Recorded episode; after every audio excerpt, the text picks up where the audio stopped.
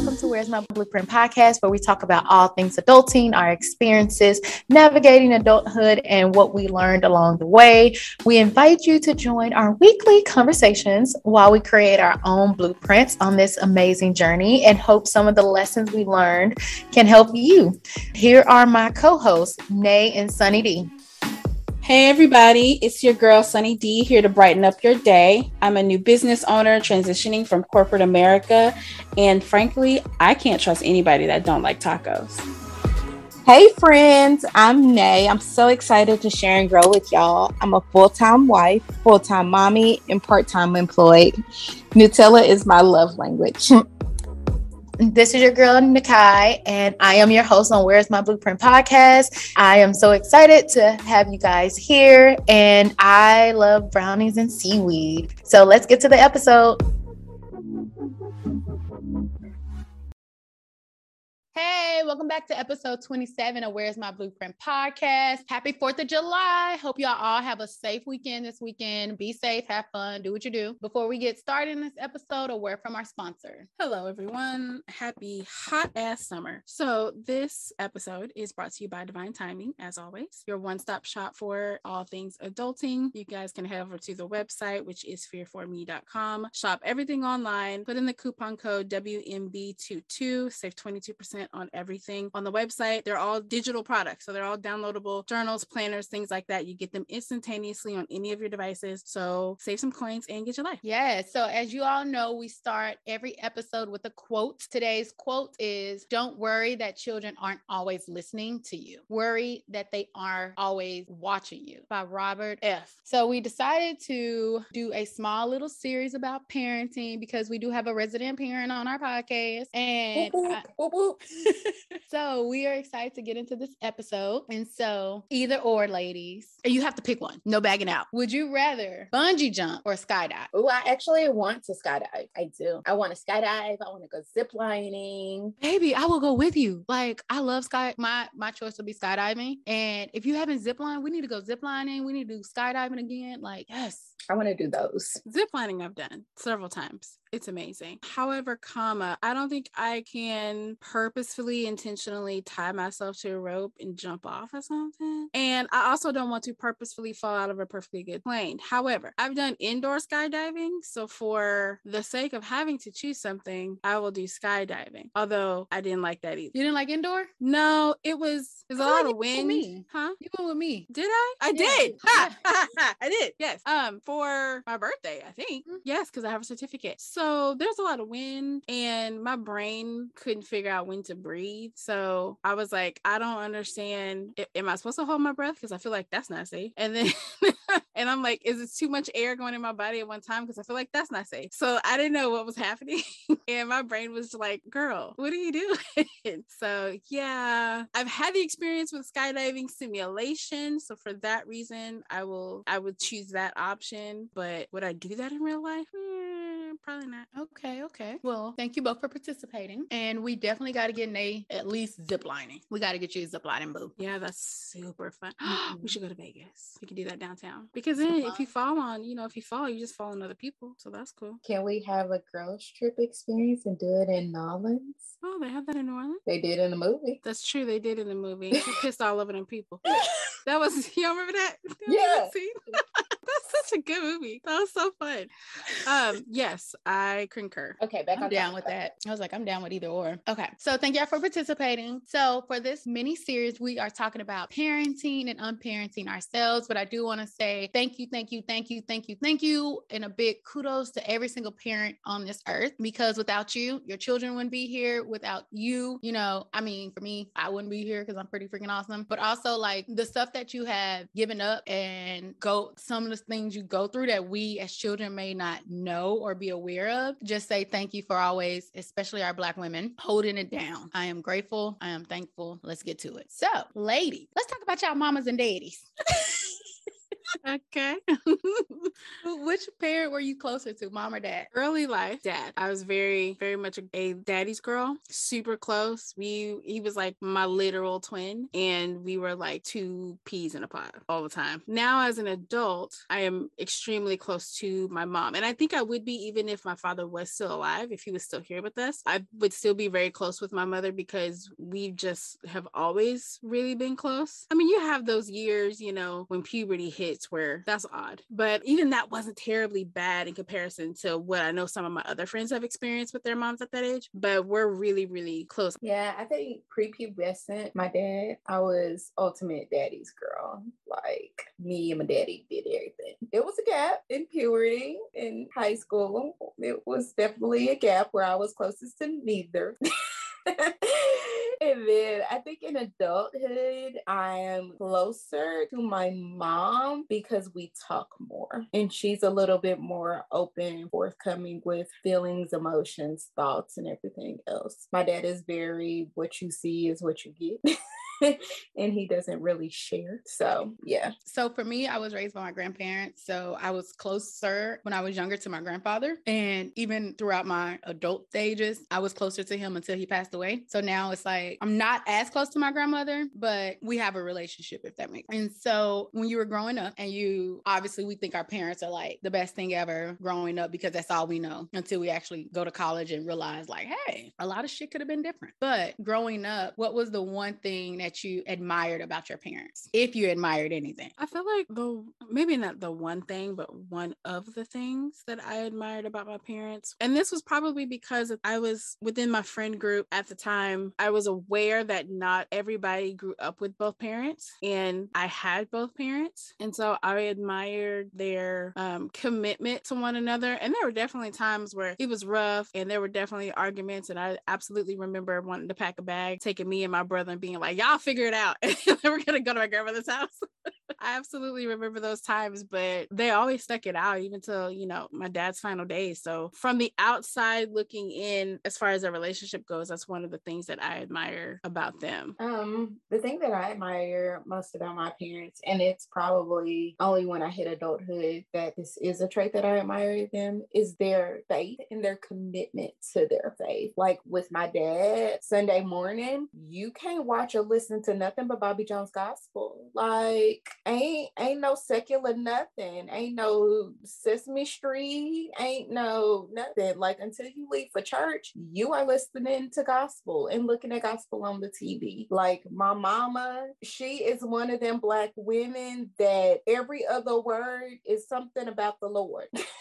and she will be like, I don't do nothing without talking to the Lord, putting the Lord first. If you ain't on religion like that, don't talk to my mama because she gonna hurt your feelings and make you mad.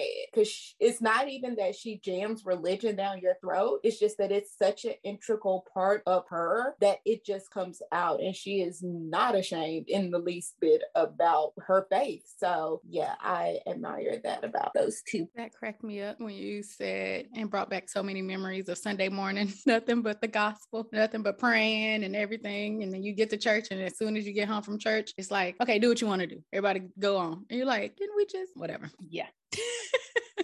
One of my traits is that um, I would say I admire my grandfather's wisdom and how, like, some of the stuff I would ask, I would be like, oh, well, how do you know this? Blah, blah, blah, blah, blah. And his answers would be just, could be like one, one phrase or one word. And I'm just like, Ugh. and it never made sense when I was younger. But as I'm getting older and reflecting on those, I'm like, ooh, you were like beyond your time. Like, you have all this wisdom in you. And I love it. So, okay. So, would you change anything in the way you grew up? I, yes and no. I do reflecting on it. I wouldn't because I'm who I am and, and how I am now because of these things. However, comma, a lot of this knowledge I now have, I could have had earlier. Okay, let's be real. But I wish I wasn't as sheltered as I was. And and not that I had any like desire to be like all out and about or, you know, in the streets or whatever, but it was just things that would have been more of a benefit like when I was in high school, like when I first got a job, like we talked about, you know, a few episodes ago, as far as like our money story, being able to know what a budget looks like and how to, like, what bank accounts look like and how to manage money better, that would have been way more beneficial to me had I learned that earlier when I first got my, you know, my first job or something than when I had to learn it because at this point I didn't effed up so much when now I got to figure something out. You know what I mean? Like things like that. And I think it was just them protecting me and keeping me their their effort to keep me a child as long as I could and not because they just didn't want me to grow up, but like I have my entire life to be an adult. You're only a child for a certain amount of time. You know what I mean? And so just enjoy that process and what it was. I think that was their version of doing it. I'd probably alter that a bit more. The reasoning I get, the way it happened, I'd probably tweak. So a weird way to answer this question, the thing that I would change in my upbringing is actually something that the responsibility is on myself because I feel like my parent could only parent based on the information that they were given in the time in the space that they were in. So, what I would have done differently, and not to say that they didn't try to encourage and cultivate this, was understand at an earlier age the power of my voice and speaking for what I want, what I desire, and not thinking about other people's feelings and what other people have going on. So, really owning and making myself and all of my wants and desires known more. That's a really good one. I don't think that's talked about enough either. That's a really good one. I was gonna say, I love that. And then for me, I think the only thing I would change is for them. I guess now after listening to you, I'm like, dang, well, technically it wasn't their fault. but for me, it, it would be more of being okay with having a child speak because I grew up in, like I said, with my grandparents. So it was that whole mindset of like, no, you're a child, you stay in a child's place. No, you speak when you're spoken to. But that quickly changed when I became a teenager and it was like, I say what I want to say, you know, the rebellion stage. but having that honed in. And then I do want to circle back to what you said because I thought that was very impactful. At least for me, they were only parenting with the information and at the point of where they were able to parent. So elaborate on that a little bit more for me. So with our parents, sometimes I think we get the thought that because we came out of them and we look at ourselves as a blank slate and not realizing that you have things already pre-programmed in you and our parents don't know that. So, yes, it is up to them to create that space for us to do it, but we also have to teach them what we need as they're teaching us how to operate within the world. And I know that sounds like it's putting a lot on a child, but to kind of go along with what you're saying, take that that shield of children are supposed to be seen and not heard, children, you know, don't really have a voice type of situation. No, let your child speak and they will teach you what it is that they need to parent, like what they need, how they need you to parent them. For example, my little one yesterday, we were running errands all day. When we got home, he was right up under me. Like I could not take a step without him literally latching onto my leg. If I bent down, he was on my back. First instinct would be to say, Boy, if you don't get off of me and go play or do something like that. But then I had to check myself in that moment, like, no, he is seeking that connection with you. So I laid on the couch and I was like, Hey, do you want snuggles? And we just sat there with me, enveloping him in my arms and cuddling him for like a minute or two. And then he was fine and and go play. So just things like that, like we have to let our children open up and tell them how we need, how they need to be parented so we can change what we do as well. So I absolutely love that. And audience, you all know by now, I love the way Nai parents because she's such a fucking amazing parent. And like, hence why this whole entire series came came along, right? But like how she said something, I don't know if y'all picked that up of like she had to check herself, but in that moment of checking herself, that means she was in tune with herself, but she was also in tune with her child. And her kid is amazing, like a beautiful little little bundle of joy. And I want to expound on that because as we are three black women navigating our own adulthoods, trying to figure out where we're going, but you can't, you don't know where you're going until you know where you've been, right? So understanding that. And my question to you personally, Nai, is how did you become the parent you are? Yes, but also being able to be so in tune. Um, I think first and foremost, my husband and I made a conscious decision that we weren't going to whoop our child unless there's something like serious, serious in the moment. I need to change this behavior because, for one, let's get off the subject of whoopings being disciplined. They're not discipline. Discipline is teaching. Whoopings don't teach anybody anything other than when you're mad or angry, you react by causing physical pain and harm on another person to get your will. That's all a whooping does. So, what it's a punishment. What we do is teach. Well, you can't teach if you don't know the lesson. So, if I don't know what it is you need, because let's be honest, kids, they don't do anything with malicious intent when they're one to it. Like they don't know what malicious intent is. So, everything they do is out of curiosity. And if I want my child to be able to explore this world in all of its many facets, I can't tamp down his curiosity as he's growing up when he first comes into the world. So, I think that kind of answered a part of it. And then another is me and my child, I've been a stay at home for the first three years of his life 24 7 day in and day out. It's me and him. Also, I breastfed for a while. So it's having all of those like really intimate moments and crying of like, we're in this together. I'll be your biggest support, looking into his eyes. And just, I say it jokingly, but I mean it wholeheartedly. If my child has therapy, and I feel like all adults should go to therapy, I never want him to bring up a situation of what he wished I would have done and what he wished his child could, could have been. I want him to bring up the stuff that therapist has to pick out and be like, oh, so do you realize that caused you harm? I never want him to explicitly say, hey, my mommy did X, Y, and Z. and that is why I feel or have these negative thought process. So in that is a lot of learning. Hey, what is his personality? Hey, what about his personality triggers my personality? and stopping that moment and being like, but he's a child. How can I move past this and get to a space that is good for the both of us? So it is a lot of compromise with your child. And I even brought this up to my husband the other day. My child brings out the black mama in me, but it's so interesting because I've never whooped him. So me and my husband were talking about you could get these same results that our parents wanted by not whooping, even though that was a tool they used to cultivate those actions in us. But like I said, they only parented based on the information they were given and the tools in which they had. So I can't fault my parents for the whoopings, even though let my mama tell her we only got whooped a handful of times. I can't fault her for the whoopings, but as I know more about myself and as times have changed, I can elicit that same response in my child by choosing a different way. And I choose to choose a different way. That was beautiful. Like I'm sitting here and I'm just like, that was amazing to hear you say, but also I'm like, oh man, I'm I'm actually like learning so much from you. So for both of y'all, what would you keep as your parents, like growing up and you saw your parenting styles? What's the one thing you would keep that you would be like, yeah, that had a huge major impact on me, the way my parents, the way my parents parent this way or did this? So,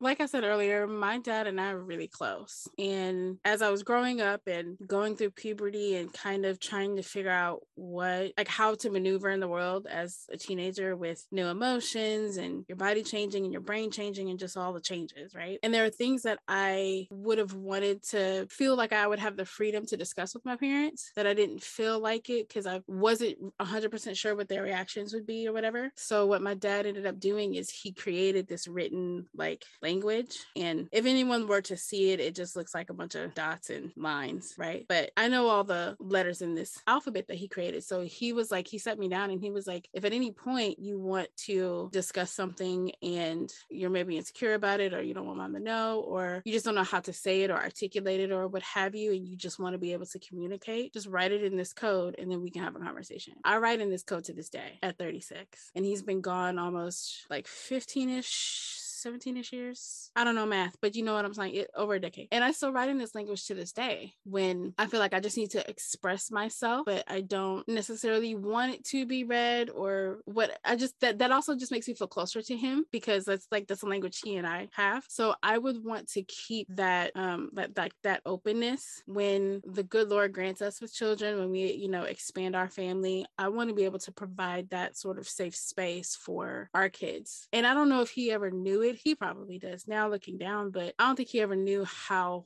helpful that was. And that also helped me to be more and to feel more confident and more free to be able to communicate very well and clearly with my mom. Baby, this this episode is gonna wipe me out this close to freak administration. Got me feeling all the feels. But anyway, I think one thing that I am taking from my childhood is just the support. You know, my mom always told me and my brother, like, she will be our biggest cheerleader. Just don't have her out here looking stupid and giving her half of the information because let's be honest, she is black mama. She's like, I can, I'll fight tooth and nail for you. Go up to the school, slay any dragon. Don't have me out here looking stupid and don't have me out here with only half the information. But I just want my child to know that even if I don't like what he does, I still support him at his core and just like, hey, you got me. I tell him all the time, it's us, it's me and you. I will slay all the dragons. As long as you have me, you'll be okay. I won't let any harm come to you while I'm in your presence. Even when he's feeling scared, I'm like, do you see mommy? Then you're okay. That was beautiful from both of y'all. So I wanted to say, I think that's beautiful for both of y'all because I'm seeing the theme of that your parents, for you, Sunny D, your parent, your dad gave you space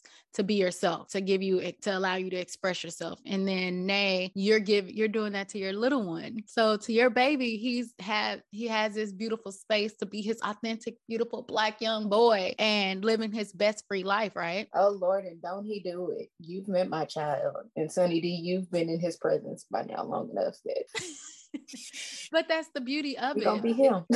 the beauty of it because um, I think we talked about this in another episode, or we probably talked about it off recording times. But this is the beautiful age of it. Really is of being yourself, being your authentic self, being your true self is what's in, right? And so just being able to allow your your parents, Sunny D, and you, Nai, you're both of y'all allowing to have that space to be able to express yourself. Or, for instance, if you're in a meeting and you're like, "Oh, this Karen just pissed me the fuck off. Like, okay, you, Sunny D, can go into your code and write a code to your dad or like a letter to your dad, and y'all have this whole entire communication, right? And then Nai, for little man, it's a he's able to like be able to know, like, mm, let me text my mama because we we need to talk, right? And I just think that's a valuable thing that a lot of people take for granted is being able to hold space and to be able to express yourself, which is so underrated nowadays. And my question for you, Sunny D, is are you going to pass this code down to your kids? Yeah. Yeah. Uh-huh. Is that why you continue to practice? Mm-hmm. I absolutely have intentions to give that to them and like give them the alphabet and how to like write the words and to form a sentence within it and be able to. I, it's absolutely something I hope is continuously passed down through generations because I just I love it so much. It's probably one of my favorite things in the world. I love that. What do you wish you could tell your parents now that you needed when you were younger? Something that I needed back then, I to trust me more. And not that they didn't necessarily trust me. I mean, I was your like textbook good girl. Like grades are good, graduated top 10% of my class, like went to college, I did all the things. Uh, you know, I did all the things, quote unquote, right. However, I do feel that there were some things that I wanted to that that just happens when you're a teenager that you just want to that's just part of the teenage experience or part of like the childhood experience that I would have wanted to just enjoy. You know what I mean? And it wasn't, you know, anything controversial, anything like that. But there was just just definitely some things that I didn't allow myself to even be around or be a part of because I didn't want to disappoint them. When you when you're really really sheltered and then you're like you go off into college and there are no parents and there is no I mean you have like a class schedule, but like if you don't go, the world's not going to end and blah blah blah. So now all of a sudden you have all this freedom. You start doing dumb stuff. Um, so because now I don't know how to act, but but yeah, had I I think I just just a tad bit more trust would would be good. Elaborate on you said something about like you didn't want to disappoint your parents. So the worst, one of the worst emotions that I remember feeling as a kid, telling me that I disappointed him with something that I did. That was like, I mean, you might as well just take my heart out and run over it with a lawnmower at that point. That was tragic to me back then. That was just really hard because I never wanted my parents to be disappointed in me. Them being mad at me because I didn't wash the dishes last night. Okay, fine. That I can handle. Are you waking me up at one o'clock to go wash said dishes because I didn't do it the night before? Okay, fine. Like that I can handle. But doing something that's against, that's like morally, uh, that's like immoral or like um anything to affect integrity or to damage my character or anything like that, like that's disappointing to them. Letting your parents down is hard. So, as a child, do you think that was a lot of pressure on you to be like, I don't want to ever disappoint my uh, parents ever again? I'm going to be this perfect kid. And did that cause, I'm hearing what you're saying. And for me, I'm like, that would be so much pressure for me and a lot of anxiety. Yeah.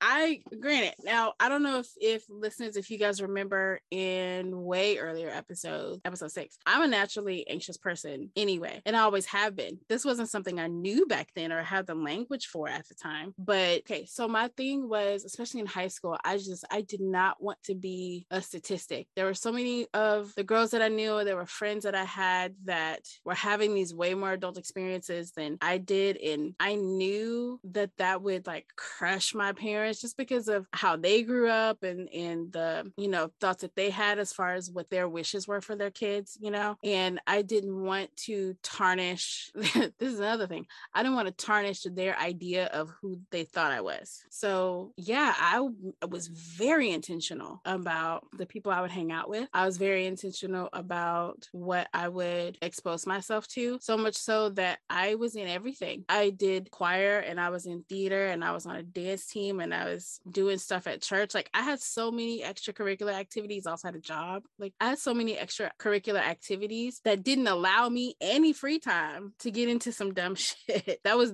granted, this is after I had disappointed my parents. So I was like, well, that's not happening again. So now I'm in everything to keep me busy. And there were things that I enjoyed. So it didn't feel like I was purposefully trying to like be the good girl and, you know, not disappoint them and any of that kind of stuff. I was doing stuff that I genuinely wanted to do but I definitely did them knowing that these are the things that would my parents would be proud of me for being able to accomplish XYZ and to be in this play and to have a, this solo or to, did I put the pressure on myself? I did. I didn't feel it at the time, or at least I didn't understand my feeling that that's what it was, was pressure at the time. Looking back on it, yeah, all of that was very, very intentional. What about you, Nai? Yeah, you know, my um my favorite anxious cousin, Sunny D. We we have similar.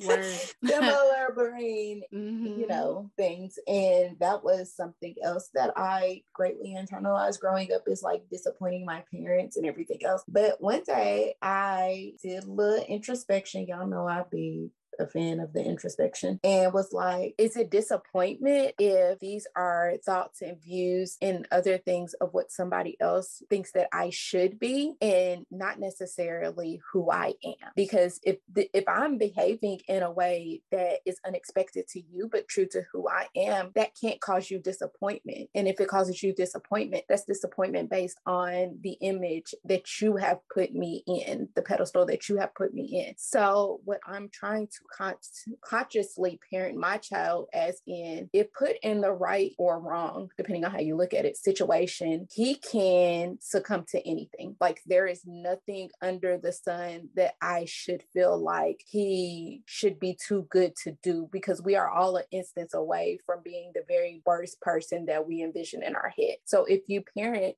based on that then it kind of gives someone grace in the meantime and it kind of stops you from putting putting them up on that pedestal because you know that if they're given a choice, they're given a choice. They can go one or two ways. Now, granted, the tools that I impart on you, hopefully you will remember them and make a decision that is more in line of what I want you to do. But I really can't be too disappointed if you go the other way because then that means I'm projecting other things onto you that you may or may not need to have projected on you. I just want to say that was a whole entire gem because that was just beautifully stated, eloquently stated, but also understanding the disappointment. And I say that because for me, my grandfather said the words when I was to me and my older sister, like when I was younger, you both could never ever disappoint me. So no matter what y'all do, you won't ever disappoint me. I may be mad at your choices, but you can't disappoint me. And so I think it's just really interesting that we're having this conversation uh, that both of y'all have experienced this. And in my growing up, it's like I was never, I can never disappoint So it gave me the freedom to really kind of do what I want to do and be like, oh, he, I can like go out and act a fool knowing, yes, I'm knowing the consequences and I know I'm getting trouble when I get home, but I can't disappoint you. Right. And then I wanted to piggyback on something that I think both of y'all picked up on is the exposure that you were exposed to things when you were younger that technically were supposed to be more so as an adult or like even like you said Sunny D of being a quote unquote statistic. So how did that help? How did that hinder you being your expressive free self as a teenager or even in college of having this in the back of your head of like, oh, I don't want to go to this party because now my what if my parents find out? Like that tug of war. oh, I don't necessarily think it was a conflict at the time because I made a conscious decision to not partake in certain things. I like I remember I was so incredibly proud of the standards that I had. But look, I'm looking back on it, I I wanted to drink the Kool-Aid. I did it and I told myself I wouldn't and I stuck to my guns, but there was definitely that tug of war of being like really who I was, who was really just a which I, I know now as an adult, as a more aware, sexually aware adult, that back then was just be like people are sexual beings and you get to a point where you're sexual beings and it wasn't it's not as taboo and it's not as like dirty or whatever like that's just that's just part of life like that just happens and having the right education to support when those changes are happening gives people the freedom to make better choices than they would have if you're like you can't do this don't do it everybody got cooties don't touch nobody. You know what i mean? And then you don't do that until like you're married and i'm like that doesn't make sense so that was the only real tug of war i didn't feel it at the time but thinking back on it i definitely think there was some suppression of really what I wanted to do and who I really was versus who I portrayed myself as. Yeah, I agree. I totally, you know, felt that duality between what you've been told you should do, but what you naturally have the urge to do. And I don't know, I think becoming a parent makes me question and really explore more of my childhood and the things that, you know, I would want to give my child. So I'm saying this as he's three. so when he's 13, it might be different, but not necessarily giving him a list of don't do this, do this, but more really trying to equip him with the knowledge and the education base and the teaching of, okay, these are your choices, these are the consequences. You, if you are at this age presented with this, I support you and I have faith enough to know that you will make the best decision for you. And if you don't, we'll figure it out. But giving him the space to know that I trust him to do what is in his best interest because I equipped him so much that he can make an educated decision. It might not be the decision I would make, it might not be the decision that I would want him to make, but he was educated enough to know what the consequences are. Even when he does stuff now and he gets in trouble, I'm like, you made that choice. You chose to do X, Y, and Z. So it's not even me who's giving you this punishment and taking your toy. You are, you got your toy taken away because you chose the action that would cause that to happen. Okay. I have two questions and I'm trying to figure out which one I want y'all to answer first because Sunny D, you sparked a whole entire different episode in my head. and Nai, you just segued us to our next question. Uh, I'll start off with looping back to what Sunny D was saying earlier. And please correct me if I'm hearing this wrong. It sounds like, and for both of y'all, it sounds like there's a, or there was an internal conflict of like, always want to be quote unquote the good girl and having that good girl status of like, oh no, I don't have sex in high school. I'm still a virgin. I'm good. And this good girl of like, oh, so when people see you, they're like, oh, Sunny D won't do that name, I ain't that type of girl. That's a good girl. That's a good girl. That's a good girl. And I wonder how has that impacted you, both of you, as today, as adults, of having that good girl title on your back? so yeah. so like I wore, you know how Superman has his S on his chest. That's how I wore my virginity when I was in high school. I was proud of that shit. I wore it so proudly. I signed like the notes because back this is pre-texting listeners. Okay. Young younger listeners, this is before text messaging was a thing. We wrote handwritten notes. We folded them into origami shapes and we put them hoes in people's lockers. That's what we did. So I remember signing these notes. Diva, the acronym Diva, and everything stood for, you know, every letter stood for something. The V was for virgin, like a virtuous or victorious virgin, I think is what it was. Jesus Almighty, I wrote that. Yeah, I wrote, I wore that proudly. And I don't even think it was until just recently, and by recently, I mean like weeks ago, that I was absolutely positively convinced that my mother now knows that I'm not a virgin because I never did tell her. We, that stuck with me for so long because I didn't want, again, I, I was so worried about what other people, how other people perceived me. And good portion of the things that I did and my behavior in general was to still uphold that image of what other people had. And it wasn't until probably late 20s, really and truly my 30s, when I was really getting into myself and just being so self aware of who I was and accepting of all of the layers and all of the facets of a human being that I am, that I started to shed that desire to live up to other people's expectations of me and who they thought that I was. I, I did carry that for quite some time. And there's nothing wrong with it, mind you. There's nothing wrong if that's what if that's who you are and that's the desire that you have for yourself, you're that self-aware that that's how you want to live your life, live your life, do your thing. But if you're doing it for you, you know what I mean? If you're doing it for other people, regardless of how close those people are to you or how much you love those people, at some point there's gonna be there's gonna be a battle between you wanting to be who you are and that person wanting to come out. It is gonna come out at some point and you fighting to keep hold of this persona that you spent your entire life building and perfecting, that's going to be a battle. So just understand that that's very much a thing that can happen if you decide to continue to, you know, I don't know, keep up with the Joneses or put on whatever type of mask you want to put on. It's it's exhausting. You'll get over it eventually, hopefully. I did, and I'm feeling much better about who I am as a person because I'm fine with other people not agreeing with things that I do or behaviors that I have or whatever. I'm my own whole person. I know that now. So purity culture can go to the misogynistic pit of hell that it, you know, dwells in. I feel that too many times we talk to young girls about reputation and preach that so much in their head, even though they're experiencing these urges that we don't educate them on the aftermath that they are so trying to wrestle within themselves and end up succumbing to. I rather, now granted, I do have a son, I don't have a daughter, but if I had a daughter, I would rather her educated on the choices that she makes with her body as opposed to the reputation that I would want that I would want for our family. I would want her to be honest within herself and be honest with herself because within honesty you have confidence.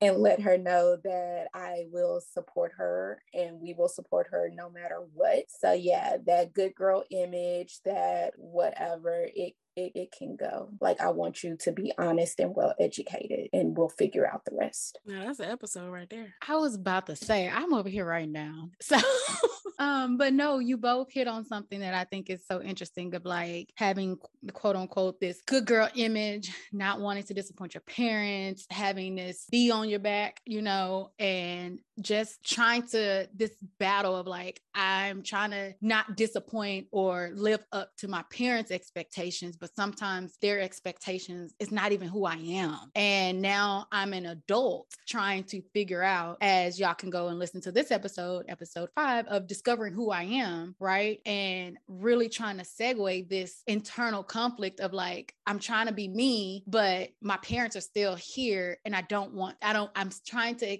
live up to their expectations, but I also want to live my own life, right? So, what is the, I guess the question I'm asking is, how have you had to reparent yourself in this whole entire conflict, or as Nate said, duality of ex- living, being the person, that good girl, that expectation for your parents, but also being true to who you really are? I'll take it. Um, listen to episode five for more on how I did this, but I think it really is being honest with yourself on what resonates resonates with me what do i hold true for myself and what has another person put on me and discarding that. And i think it comes a time in adulthood when you actually introduce yourself to your parents which is a beautiful thing. When you take all the frosted rose colored glasses when you take off and you reject explicitly to them everything that they place on you and you say no this is who i am. You can love and accept and adore this version of me but i am no longer operating in the child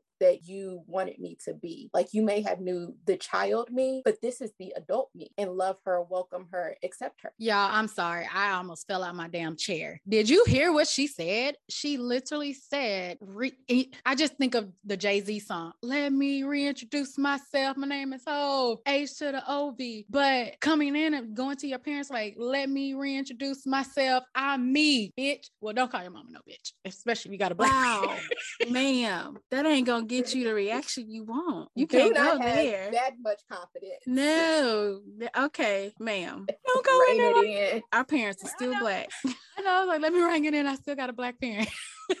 that would have been by the time I even got the itch out. I would have been on the floor as an adult. Mm. Your teeth missing and everything. Right. But ain't no more you. You unconscious, so you don't know you and your parent don't know you. Wake up with amnesia. Who am I? Mm-mm. But let's not let that go over y'all's head of introduce yourself to your parent because I'm thinking of like my psych background of like we shed who we are. Like we physically shed our skin, but also we shed the past people we were in order to grow into the one that we ultimately ultimately become. But to reintroduce yourself to your parent, I just find it fascinating because my, my mind is like, well, how would you do this? How would you tell a young adult who finally found their way? And they don't even have to be an adult; it could be a um a child uh, or a teenager that's like, I know this is me, but it's it's mixing with your expectations.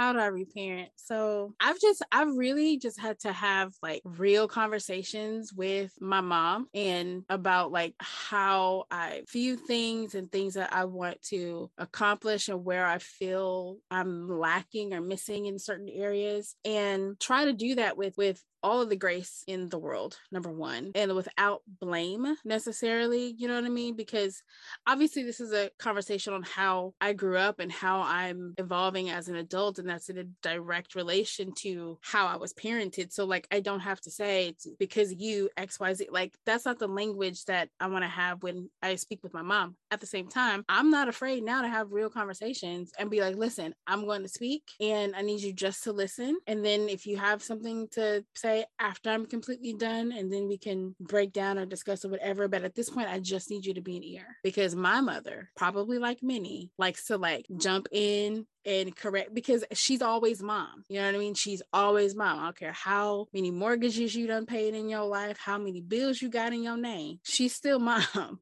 and she will always jump in as mom. So I've had to tell her, you know, or ask her, like, yo, I have I just I want to talk about something. I just want to be able to say what I gotta say. Then after we can debrief and break that down or whatever. And that's really helped kind of put things out on the table and see where maybe some lessons that had really good intention didn't have the effect or the follow through that it did. Because again, your parents only parent with, like they say, with what the information they had at the time and with where they they themselves were at the time. You know what I mean? It's not their fault. They did the best that they could with what they had. And once that's a realization that you have in relation to your parents, then you start looking at your childhood a bit differently. You start looking at their experiences as parents a bit differently and your experiences as their child a bit differently and really approaching that with with a lot more um grace as you should. You know what I mean? And even forgiveness if that's, you know, necessary and if that's the case. So the things that I've been taking as far as reparenting is just number one, realizing that and being okay with making these certain changes and knowing that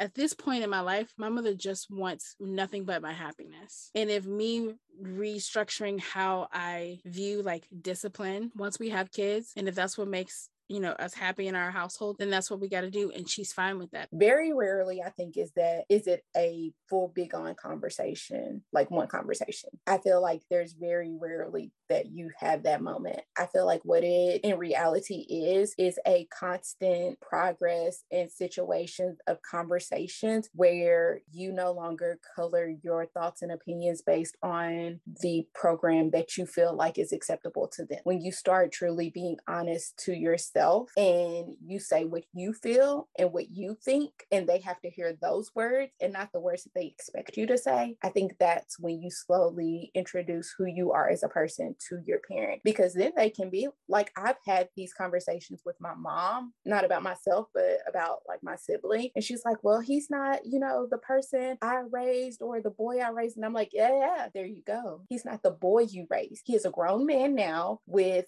what he did learn from you and what you instilled with him, but also his own life experiences, his own viewpoints in the world. Like, quit looking at him as the three, four year old boy that you raised and accept him as the man that he is today, because those might not always mesh together. You might be surprised at the thoughts that he has now. So, when you slowly show your parent who you are, yeah, there might be a little incongruence with that. Yeah, they might be a little upset, but you're being honest to yourself and you're being honest to them, and they can determine what they want to do with that information. And it may surprise both you and them in creating a more beautiful, fulfilling relationship between the two of them. Okay. Y'all have just taken me to like so many new places. And I'm just like, Lord, okay. So, what blueprint do you want to leave for your children? I want, because when I hear a blueprint, I feel like I hear foundation. So, the foundation that I want to leave for my children is that they were honest with themselves and the world. They were educated on their decisions that they're made and that they're supported. I feel like if they if my child has those three things and can pass those on to his children and pass those on to his their children, then the route might be a little bit easier. It might be a li- little bit easier for them to be their most full and authentic self. And it might be a little bit easier for me to parent him and him to parent his kids because they've given them that space and that foundation. I think the blueprint that I would like to leave our kids is morality and authenticity. And when I say morality, I mean making decisions that they themselves and being confident in making decisions that they themselves deem morally right. Is this morally right or is this morally wrong? Whatever that morality is for them, not what I think their morals should be, not what a religion thinks, not what their dad thinks, but if they themselves feel like a decision, a choice, a circumstance, a situation is morally correct for them, then go forth and live and experience and do whatever it is that you desire to do. And then that will help build that foundation of them being able to live authentically who they are and speak authentically who they are, even as a child and growing up. I want us to be able to provide a space for them to express themselves. Hence why I can't wait to pass down this like written language that my dad created. Being able to, you know, express themselves, being able to clearly communicate and articulate their own thoughts and their own um, emotions, really put words to their feelings and to the experiences that they have as they continue to grow and understand really early on who they are and how they change and things like that. That's definitely, I think, a blueprint that will help them at all stages of their life and with different relationships that they're in or friendships, work relationships, or what have you, and be able to then provide a blueprint that they can pass on to the next generation and so on and so forth. Okay. So, wrapping this episode up, both of y'all just hearing from both of y'all experiences. One thing that is standing out in my mind that I um, keep going back to is what's called the four T's by Myron Golden of like teach, train, transition, trust, meaning you have to train your child first, then you teach your child, then you transition, and then you trust. And if we're looking at it over like the child development scheme, I mean, lifespan, right? It's like you're training because they're little, they got to learn how to walk, they got to do all this. And then now, when about three to five, three to six, now you're teaching teaching them. They're going into that exploration, they're exploring. Now you're teaching, and teaching can go a long way, right? But then once they become adolescents, you're hoping and praying that now you're transitioning them to now everything that you instilled, that foundation, that blueprint is now being tested. So you're transitioning them. But then as they they are an adult and go to college, now you're trusting that everything that you have put down is the foundation. And now you're trusting them to go out into the world to make those moral decisions, to be their authentic selves, to live the best life, but also, like you said, Nate, like passing all of those down to the next generation. So, with wrapping this up, what is one thing you would tell?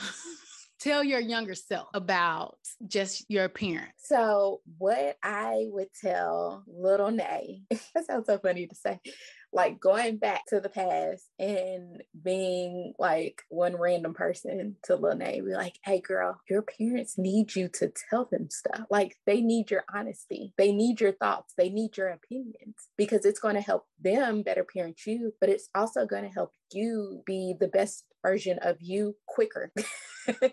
So, like, girl, it's okay if you get it wrong. It's okay if you don't know the right words. Just say it and y'all will work through the rest. But that's what I would tell little Nai. I love that. Yeah, yeah, that's kind of spot on. Very similarly, I would tell the younger version of myself that you have a really important like voice and that needs to be shared. It's okay that it's maybe different from other people's, but it's important and it's helpful. Thank you. I would say to younger Nakai is honestly just be you. Like be you and your true, authentic, weird, awkward black girl self and don't really care what other people say. With that, I am going to transition us into a word from our sponsors.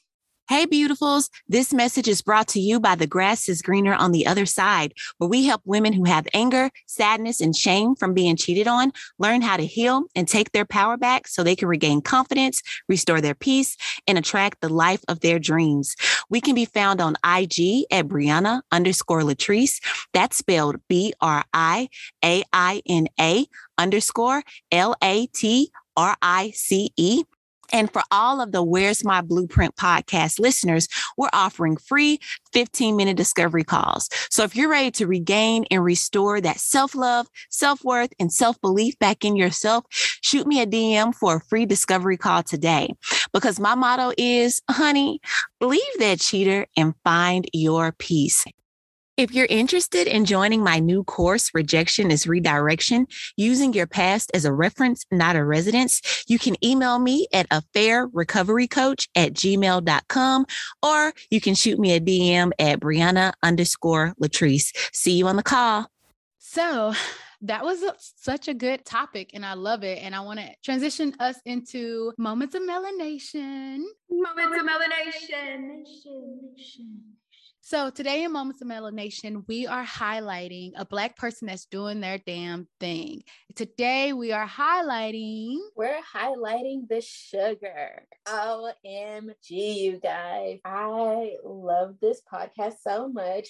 Their tagline is A Brown Mom's Guide to the Sweet Life. And it is hosted by actor Tamika Sumter and entertainment executive Ty Randolph. And it started right before the pandemic Panorama, and I found it when I was beginning my mommy journey. And it's just so helpful because they say each week listeners can laugh, learn, love, and instead of spilling the tea, share the sugar by celebrating sisterhood and motherhood. The thing I love most about this, in addition to being two Black women, is that it talks about anything and everything related to being a Black mom, from challenges with conception to trauma trauma free parenting today day to body changes that happen before, during, and after you become a mom, and relationship dynamic changes. So, dynamics between your friends, your significant others, and kind of with yourself. It has celebrity guests, medical slash expert professionals from the field of their topics, and they're on season five, can be found anywhere podcasts can be streamed.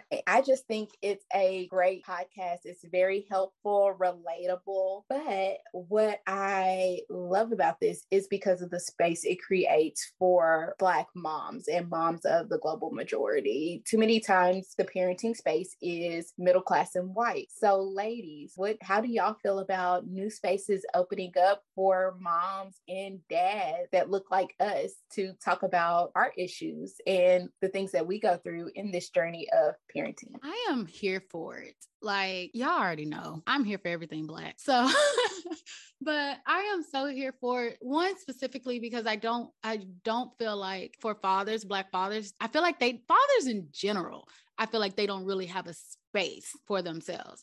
And then when you funnel that down into Black active fathers, it's a smaller base. And I know like a lot, some of my friends who have children, my male friends who have children, say like they just wish they had like a support group like Black moms. Like you can go, like Black moms can go on Facebook or they can find support. But I also think it's just women supporting women. And it's like you have these Black dads, active Black dads. Let me put that in there. And they are just like, I'm here, but their support system is small. So I am all here for it. And I'm gonna say, yes, keep doing your thing. I agree. I think it's cool to have a space where these topics can be discussed that happen, you know, because they happen. That's just it's part of life. Excuse me, and having it from the what do you call it? The the lens of a black woman or a black father, I think is also really important. I love that there is a space where these conversations can happen because although parenting in the grand scheme of things in some cases and circumstances can be generalized. It's very specific and it's very particular when you are a black parent parenting black children especially in this country. That's a different experience. Not everybody has that experience. And to be able to have a platform where these experiences can be shared where this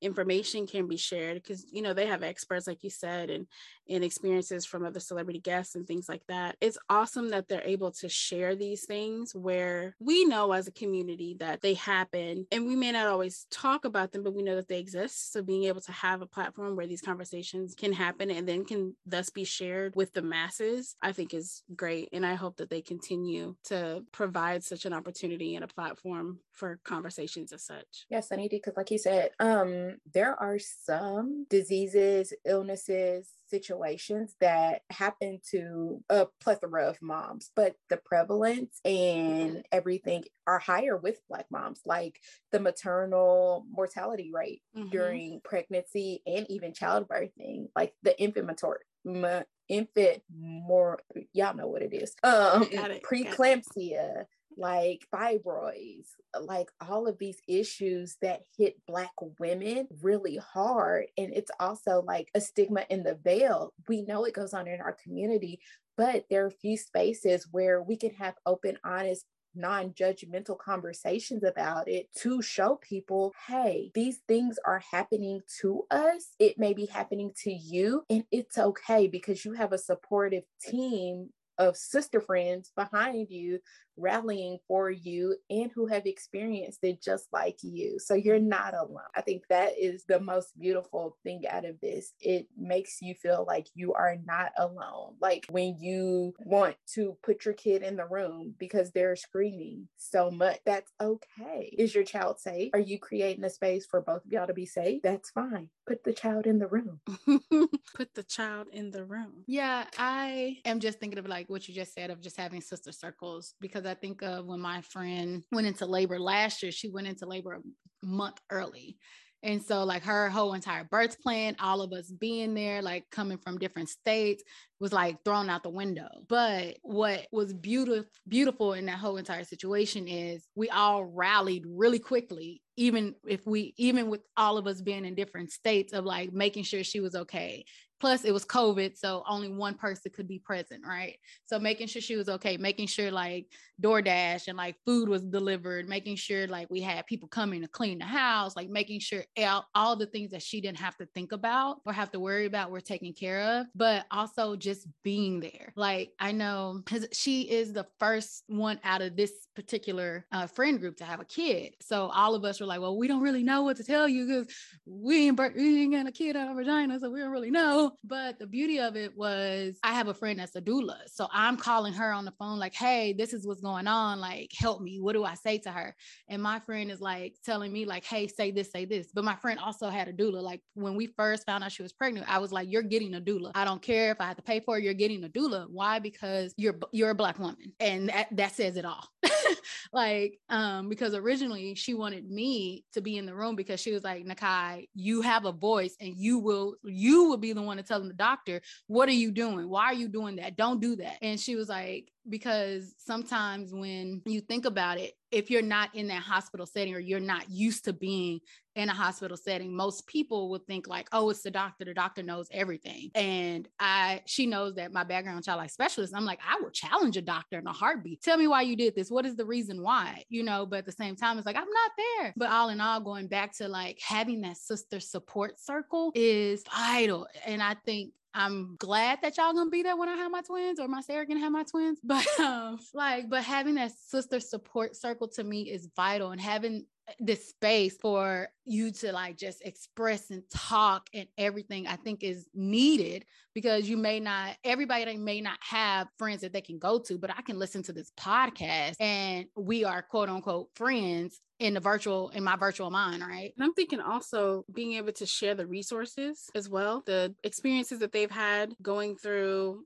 womanhood, going through mommyhood, and all of the ups and downs that those things bring, and being able to bring resources, you know, virtually, so to speak, and letting like letting people know you could go to such and such site or such and such page or whatever for information on XYZ because that helps bring one thing that I think a, a lot of the Black community lacks, which is access and access to resources and access to certain tools and access to certain information. So having the space where we can not only have that sister circle and have that support for the experiences that you go through, but also then share the resources. I went through such and such. I got my information from here. I got my help from XYZ check it out and see if that works for you and just being able to share that because once we have access then we really have there, there's really no limit to the things that we are able to do for ourselves and our communities. You are so right sunny d. Access is everything. Like oh it is. But i also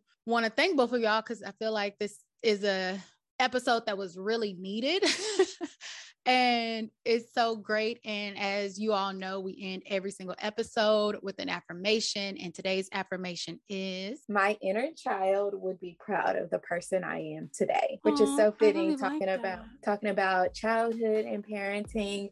The version of you that is walking in the world today is a version that little you would be proud of. So no matter what it took to get you from little you to big you, it was worth it because they're proud of you today. Oh, that's beautiful because it really is. You need to always keep that inner child with you, right? So, thank y'all again for this episode today. And listeners, thank y'all for tuning in. Please interact with us on all uh, social medias, on our website, where's my blueprintpod.com. Check out the blog and listen to us on Spotify, Amazon, Google Podcasts. And with that, we want to say thank you and we are over and out. Bye. Peace out.